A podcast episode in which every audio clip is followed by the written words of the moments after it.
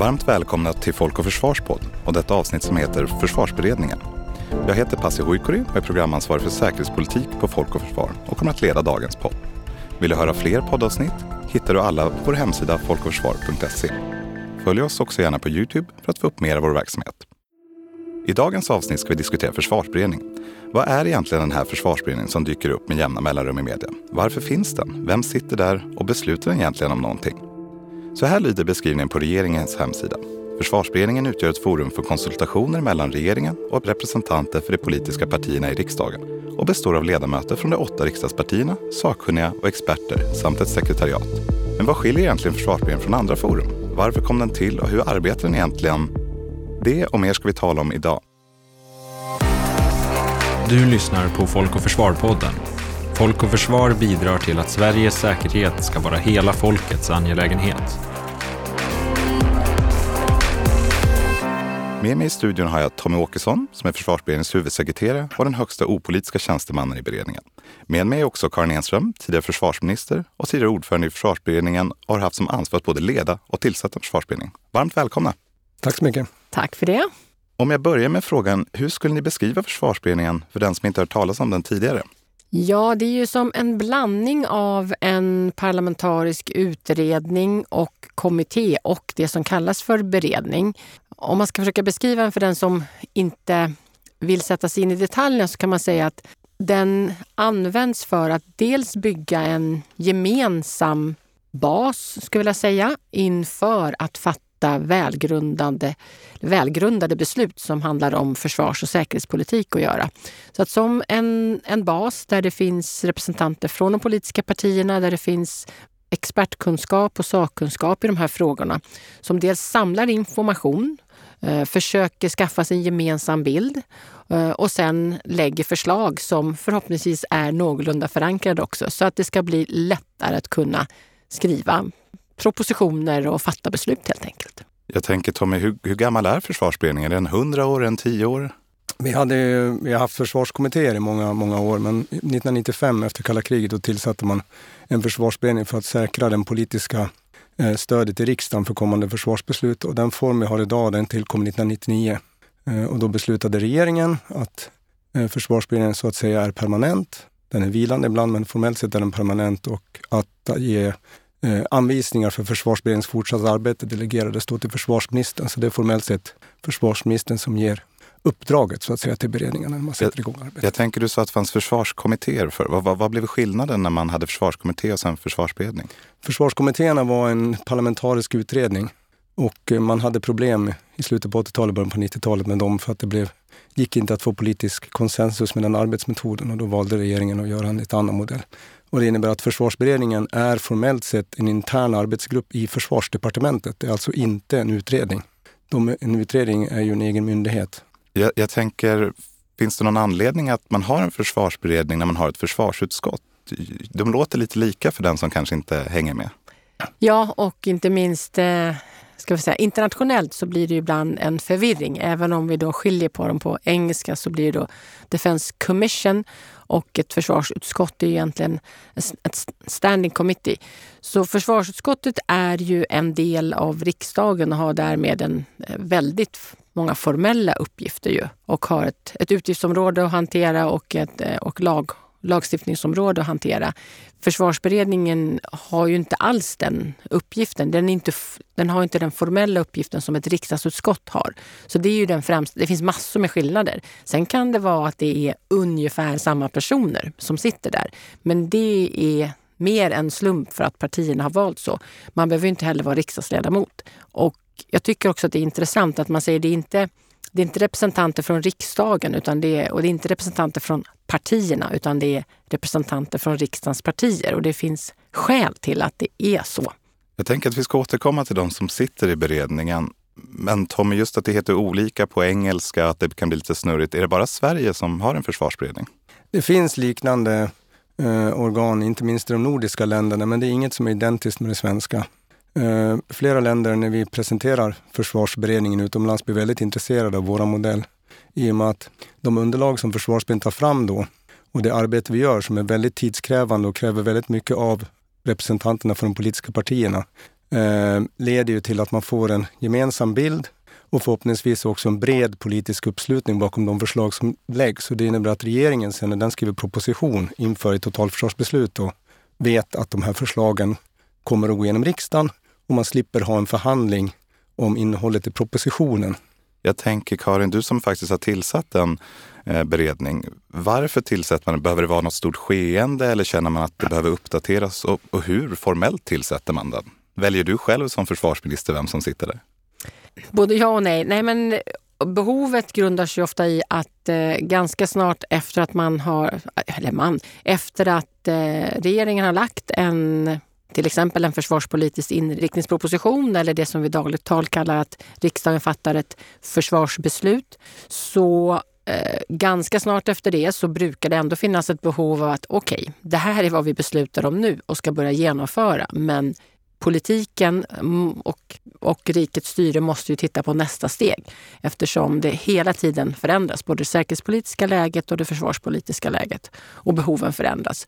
Så det har ju oftast varit drivkraften att okej, okay, nu vi, det kan tyckas som ett, eh, som ett sånt här e, ja, evighetshjul, men eh, i och med att det också är en fördröjning får man väl ändå säga. Försvarsberedningen arbetar, lämnar underlag, men det, det tar en, en, ganska lång tidsperiod så att det är inte onaturligt att egentligen börja om eller fortsätta med utvecklingsarbetet. Så att det kan ha med att det har varit en ja, ska vi säga stora förändringar. Men det kan också vara så enkelt att okej, okay, det är dags att börja titta framåt. Vad händer om fyra år eller om fem år? Och så Därav så tillsätter man och låter då en försvarsberedning börja jobba och ha god tid på sig. Du nämnde att det ofta är samma personer som sitter i försvarsutskottet som i försvarsberedningen nominerar partierna sina ja, ledamöter. Bra att du ställer den frågan eftersom jag glömde att svara på den. Ehm, det är så att man helt enkelt eh, ber riksdagens partier att nominera Eh, och det har varit lite olika fördelning men oftast utgår man ju naturligtvis från någon slags proportionell fördelning när det gäller riksdagspartiernas storlek. Och sen nominerar partierna men slutligt så är det eh, en, ja, försvarsministern som så att säga, fastställer vilka som är företrädarna. Och sen, vi kommer till det också, det är inte bara representanter från de politiska partierna. Men ju större som man är som parti, desto fler ledamöter har man. Ofta skulle jag säga så är det om man har fler ledamöter så kanske man har en ifrån utrikesutskottet som sysslar med utrikes och säkerhetspolitik och en ledamot som är i försvarsutskottet med tyngdpunkt på försvarsfrågor. Ehm, så det, har, det, kan skifta och man kan ju också skifta mellan vad det är för tema som man börjar med. Oftast så har de flesta försvarsberedningar börjar ju ganska naturligt med någon slags säkerhetspolitisk, utrikespolitisk utblick för att sen gå in mer mot det försvarspolitiska. Men det är ju inte alltid det, utan det beror lite på behovet och det beror naturligtvis också på vad det är för personer, vilken bredd man har. Men normalt sett så hämtas de flesta riksdagsledamöter från antingen försvar eller utrikes. Men det kan, det kan skilja. Och vi har ju också haft eh, ledamöter från politiska partier som inte ens satt i riksdagen, så det är inte något krav egentligen. När, när beredningen började arbeta i början på 2000-talet, då var det en representant från varje parti. Då var det ju sju partier då. Sen från 2012 då var det tre moderater, tre socialdemokrater och en från övriga partier. Då, då hade ju Sverigedemokraterna kommit in i riksdagen också. Så då var vi tolv ledamöter totalt. Och nu från när vi arbetade sen förra året, då är det två från de tre stora partierna. Socialdemokraterna, Sverigedemokraterna och Moderaterna. Och så är det en från övriga fem. Då, så nu är vi elva, elva politi politiker, då, ledamöter i beredningen. Jag tänker det Tommy, du har ju suttit längre än de flesta ledamöter i beredningen, men du har ju suttit som opolitisk tjänsteman. Hur tillsätts ni? Vem är det som bestämmer vilka experter som sitter där?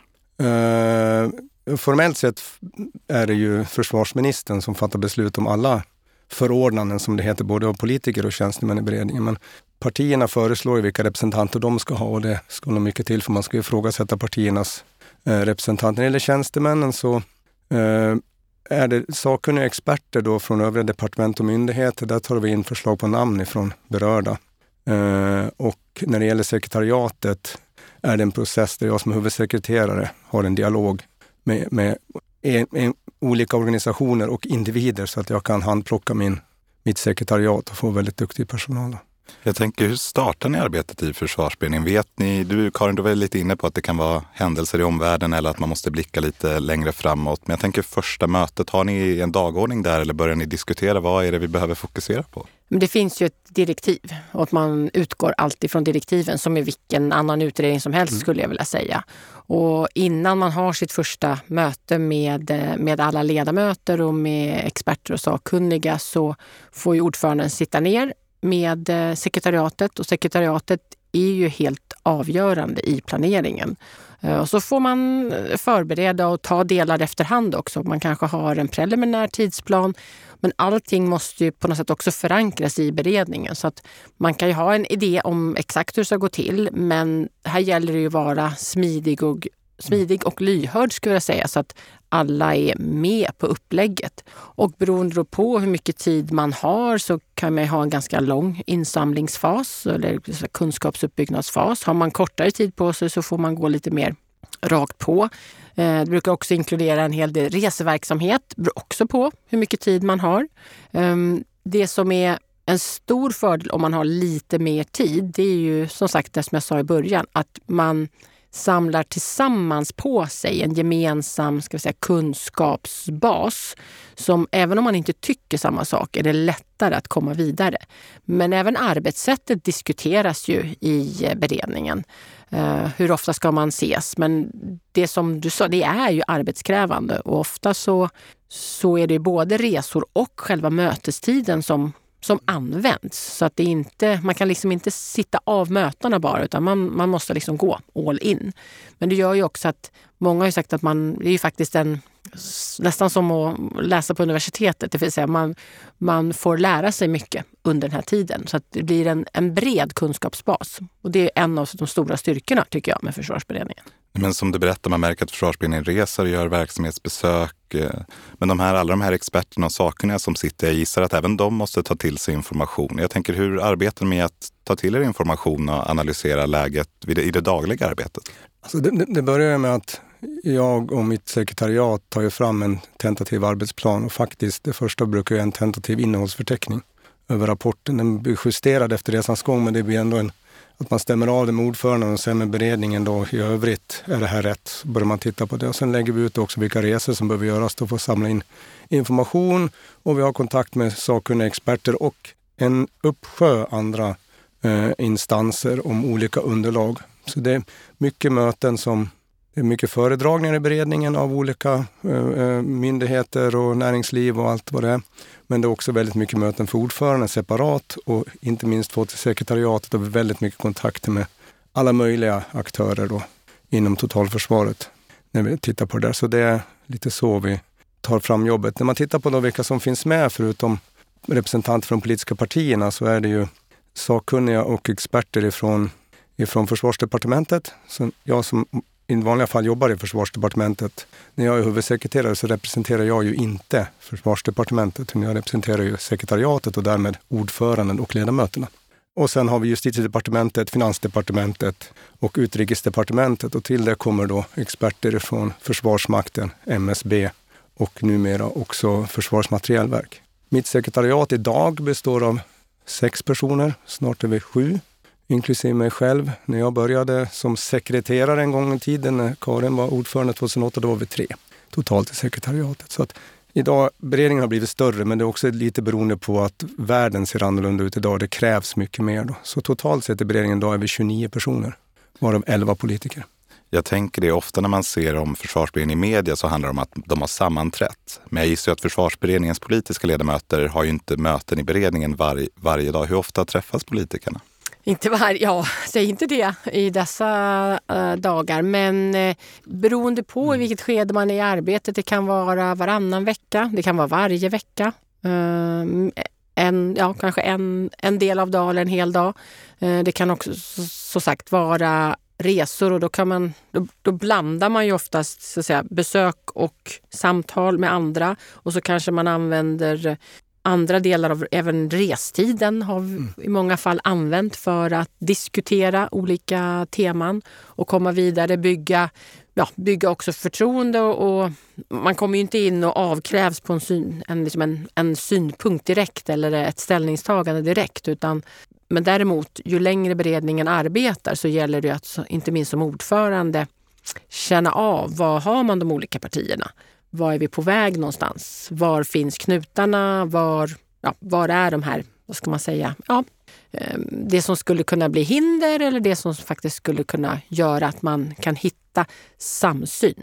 Och varför är det så viktigt? Ja, på det här området så det har vi ju, det är inte bara läpparnas bekännelse utan det är ju så att eftersom det är så långa ledtider, eh, det är eh, mycket pengar, det är eh, saker som måste verkligen beställas och planeras lång tid i förväg så kräver det ju här att kan man ha en samsyn så blir det ju mindre ryckighet också i politiken. Och ryckighet ska man särskilt undvika när det gäller försvars och säkerhetspolitik. Jag tänker att tidigare så var det säkert diskussioner om ett NATO-medlemskap för eller emot och 2 målet. Sen efter Rysslands invasion 24 februari så har politiken ändrats, men jag tänker sett till arbetssättet. Förändrade Rysslands fullskaliga invasion av Ukraina någonting? Av, kanske en fråga främst till Tommy som sitter i beredningen idag, eller man arbetade vidare, analyserade frågorna eller var det något stort som skedde?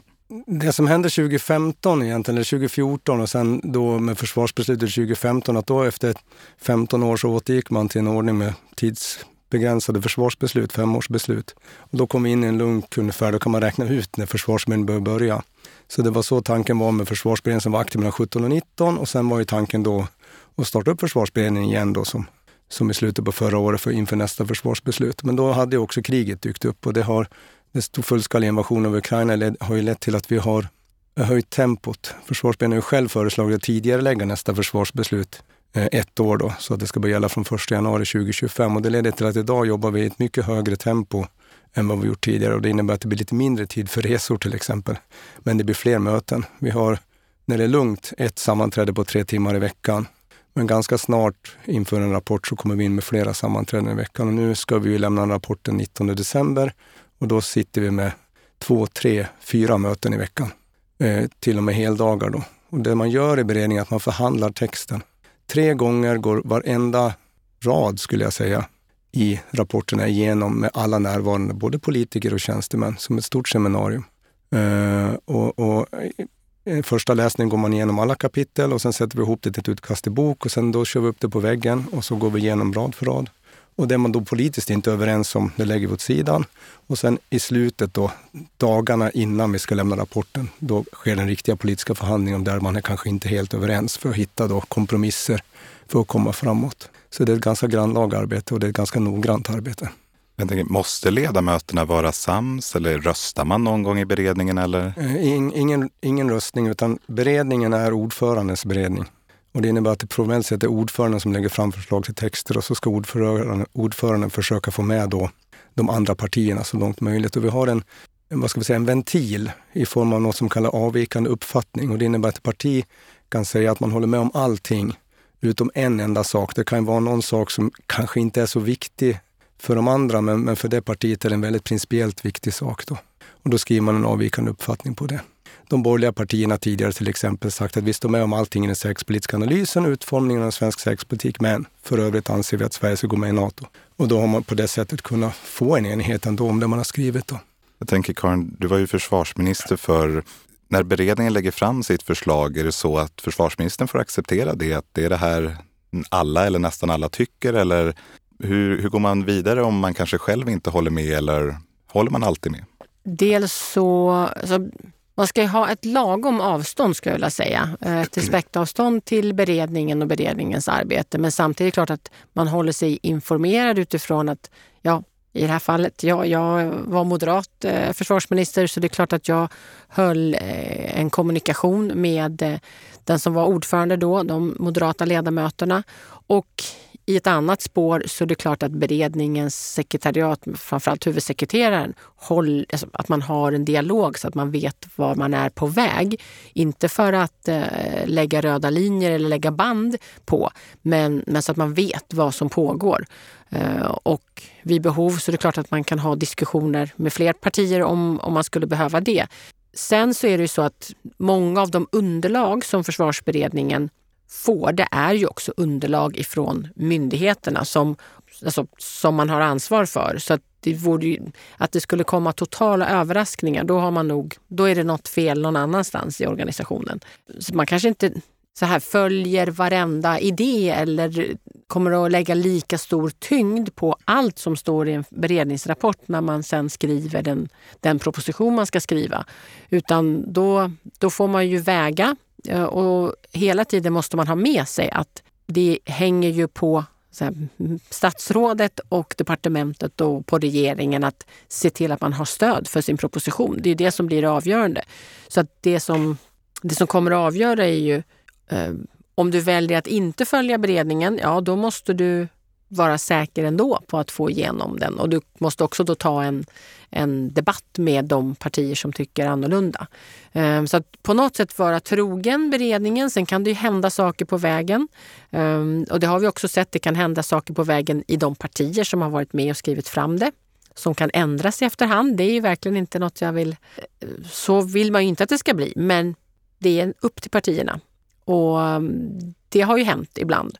Men det är alltid liksom regeringens jobb att se till att man har stöd för sin, oavsett vilka propositioner man lägger. Och eh, det måste man förhålla sig till. Och här vet man ju då ganska väl vad de olika partierna tycker. Så det är en oerhörd styrka och man kan också använda det i sina, i sina diskussioner och förhandlingar om, om det skulle börja kärva någonstans. En nyckel är ju att de som representerar partierna i försvarsberedningen verkligen har stöd ja. i, sin, i sina partier. Så att, att, att det inte blir att man som ledamot i försvarsberedningen har kört någon liten egen resa utan att förankra i sin parti, då blir det problem när, den kom, när rapporten kommer till försvarsdepartementet och det ska skrivas proposition. Jag tänker, det är inte så att beredningen en dag börjar arbeta och sen sista dagen kommer all information ut, utan beredningen ger ju också ut rapporter. Jag tänker, kan inte du berätta lite Tommy, varför delar man upp det här i rapporter och varför släpper man dem innan beredningen har jobbat klart? Dels är det en rent praktisk sak, det skulle bli en mastodontrapport på hur många sidor som helst. Men det är också ett sätt att, att eh, ta steg i riktning mot den slutrapporten så att man låser vissa parametrar och är överens om dem.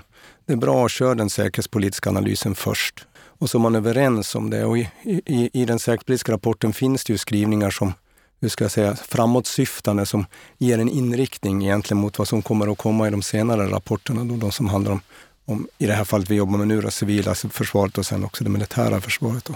På det sättet kan man låsa ett antal parametrar på vägen så när man kommer till slutrapporten då så, så är det en del saker som är givna. Man behöver inte, allting hänger inte löst ända in i det sista. Man säger. Det, det är nog den största fördelen med att dela upp det. Sen är det ganska skönt tror jag för alla att veta att man, liksom, man kommer till en punkt där man levererar något. Så kan man pusta ut i varje fall i någon vecka och sen kan man börja med nästa. Alltså det är inte så att delrapporterna är vad ska man säga, några skisser eller eh, allmänna beskrivningar av någonting, utan de är ju, de är ju också förankrade och eh, godkända och genomgångna. Så de väger ju väldigt tungt också. De är, det är snarare som delbetänkande. Sen försöker man ju samla ihop allting i de viktigaste slutsatserna och då bygger ju de slutsatserna på det man har gjort hela vägen. Mm. Alltså om vi tar förra försvarsberedningen då när vi skrev den här rapporten om totalförsvar och civilt försvar som heter Motståndskraft. Eh, och sen skrev vi den om militärt försvar som heter Värnkraft och säkerhetspolitiken kom också in då på sluttampen där faktiskt. De där två ska ses som en helhet.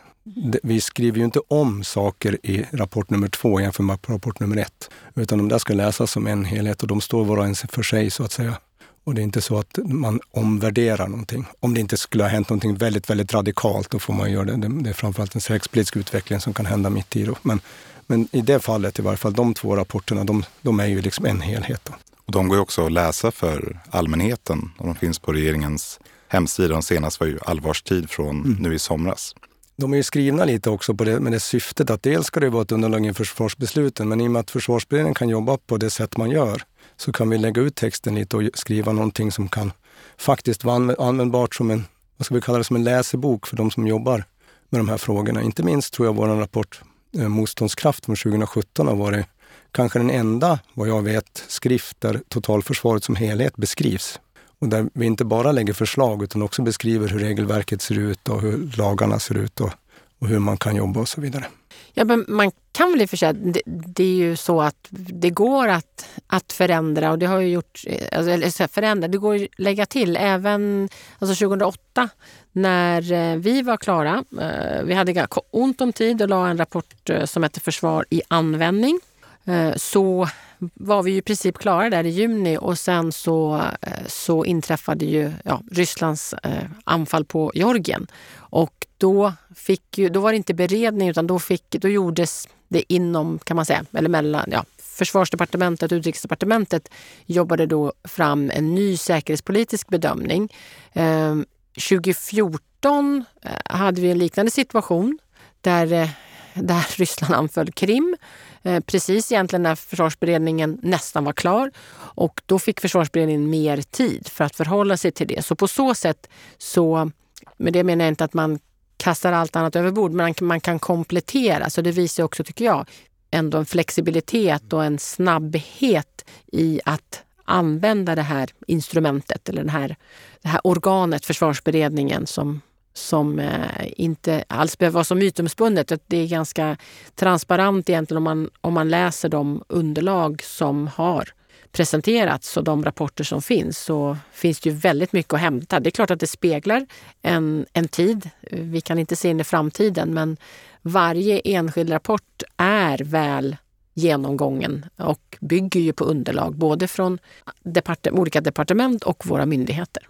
Jag tror det är viktigt att komma ihåg också vilken roll försvarsberedningens rapporter spelar i, i arbetet med att ta fram en proposition. Ehm, I, I, Sverige har vi en regeringsform där man har något som heter gemensam beredning, alltså vi fattar politiska beslut i konsensus. Det innebär att alla berörda departement måste vara överens. Och där har försvarsberedningen genom åren, genom att ta fram förslag som partierna står bakom, har man kunnat få fram eh, eh, olika reformer som kanske inte hade varit så lätt att driva igenom i den gemensamma beredningsprocessen i regeringskansliet. Så där underlättar försvarsberedningen den politiska processen när man skriver proposition. För där kan det lätt bli låsningar mellan olika departement. Och det, det är inte bara politik utan det är också lite med hur kulturen fungerar i regeringskansliet. Då. Man kan ju gå tillbaka och läsa de här dokumenten och förstå att det ju speglar ju sin tid. Men det finns ju oerhört mycket information om hur, hur man analyserade läget och, eh, och vad som hände då. Stort tack till dig Karin Enström och till dig Tommy för att ni var med i podden idag och förklarade vad försvarsberedningen är och vad den gör. Också ett stort tack till er som har lyssnat på detta avsnitt av Folk och Försvar-podden. Vill du höra fler avsnitt eller ta del av seminarier och intervjuer hittar du dem på folkoförsvar.se eller via vår Youtube-kanal. Detta avsnitt leddes av mig, Paso Ukri, programansvarig för säkerhetspolitik på Folk och Försvar. Stort tack för att ni har lyssnat.